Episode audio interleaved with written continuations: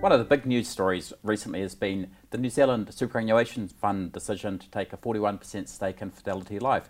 Joining me now is Nadine Tereora from Fidelity. Welcome, thanks for joining us. Pleasure. Now, you must be pretty excited. One year and one week into, your, into this role and mm. you nail this big deal. How yeah. did it feel? Oh, look, I'm thrilled, absolutely thrilled. Uh, and I think it's a fabulous fit for us. So, yeah. So, why do you think it's a good fit? Well, look, I think, you know, Fidelity Life is a Kiwi business. We're focused on, you know, looking after Kiwis. And I think the super fund is this, it has the same ethos. They're, they're all about um, enabling Kiwis to have a strong investment pathway from a super perspective. And so I think we're both very aligned in, in our whole ethos around helping New Zealanders. Yeah. And how important was it for the company to actually get this capital injection at this stage in its life? Well, look, I think it's no secret we've been growing exponentially in the last couple of years, and we're also very future focused. And we really needed some, you know, further capital to fund our strategy um, going forward. And also, given that we've got regulatory change on the horizon mm. and all of the, you know, the changing sands of the, the industry, it absolutely made sense to get capital in at this time. And it's really interesting because there's been a lot of talk how difficult it would be for life insurance companies mm. to raise capital, but I guess what we've seen this year, you know, there is capital out there for, for the life insurance sector, and, and that must be a good sign for life insurance. I, I really, really believe it is. And I think, you know, um, the fact that we've attracted such a quality investor in the super fund speaks volumes for the credibility of the business, its executive, and, and where they believe the future of the life insurance industry is. And, and talking of people, obviously, you know, uh, Fidelity Life was set up by Gordon Watson all those mm, years ago. Mm. What do you think Gordon would think of a deal like this? I think he'd be ecstatic. I mean, Gordon founded our business on the principles of everyday New Zealanders, and he founded our business to make sure that you know, New Zealanders had access to quality advice through independent advisors. And I think the fact that New Zealand eh, Super Fund is such a good fit for us, he would be ecstatic, would be the way I describe it. I'm sure he would be.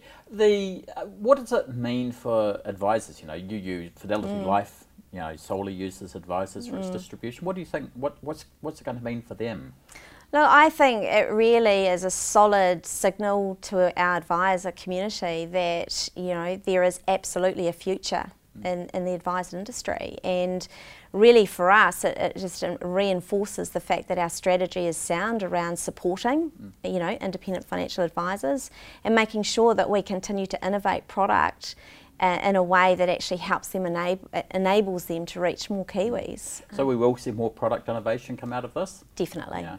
And how about um, tools for advisors, like digital tools and things like that? Absolutely. So that's uh, uh, at the forefront of our strategy going forward. We are very aware that the customers are demanding so much more from their advisors. Um, we're also very aware that customers want to reach face-to-face -face advice differently as well, and that's why our digital uh, strategy is so important. Mm. And can you talk a little bit more about the digital digital strategy and how it will work for advisors? Sure. So, a digital strategy is really all about enabling different ways for customers to interact with both their advisor and their life insurance product provider. And it's really making sure that they have access to the information they need mm. when they wish to access it in a way they want to access it. So, for example, from an advisor's perspective, it, it could be a lead generation opportunity. Mm. It's also enabling their clients to access their policy information, um, you know, at, at the touch of a button, as opposed to needing to, to you know, phone the advisor consistently, or, and also from a capital perspective in, in you know, an advisor business, we're hoping to deliver tools and, and um, enabling um, technology tools that actually help them future-proof their business. So they're not having to inject their own capital into their businesses to, to thrive in the new regulatory environment. But it's not a sign that the company will go down that direct distribution channel, is it? No, I think we've we've been very clear about mm. that. We're very much focused on customer-centric design, and we're also very focused on being complementary to our advisor business. That is the cornerstone of our business. It's the it's the business that you know um, Gordon Watson founded, mm. and it is you know a, a significant channel for us going forward. And I think we've demonstrated that with the calibre of the people that we've been bringing in to bolster that part of our business. Yeah. Look, it's really interesting. There's just so much talk around digital at the moment. Mm. It seems to me that it's one of those things that advisors really have to be thinking about now, and I'm not sure how engaged they are with it. Yeah, look, I think we're seeing a lot more digitally enabled advisor businesses. Mm. Um, it is absolutely the here and now, and it is absolutely the future.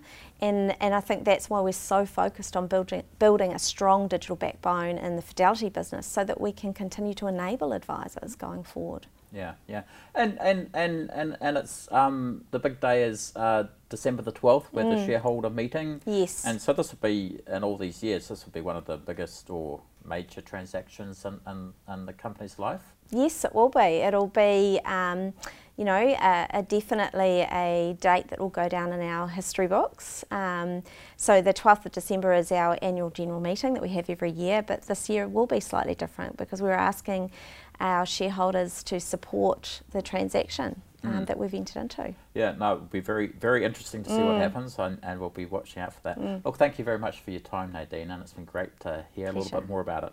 Thanks, thank Phil.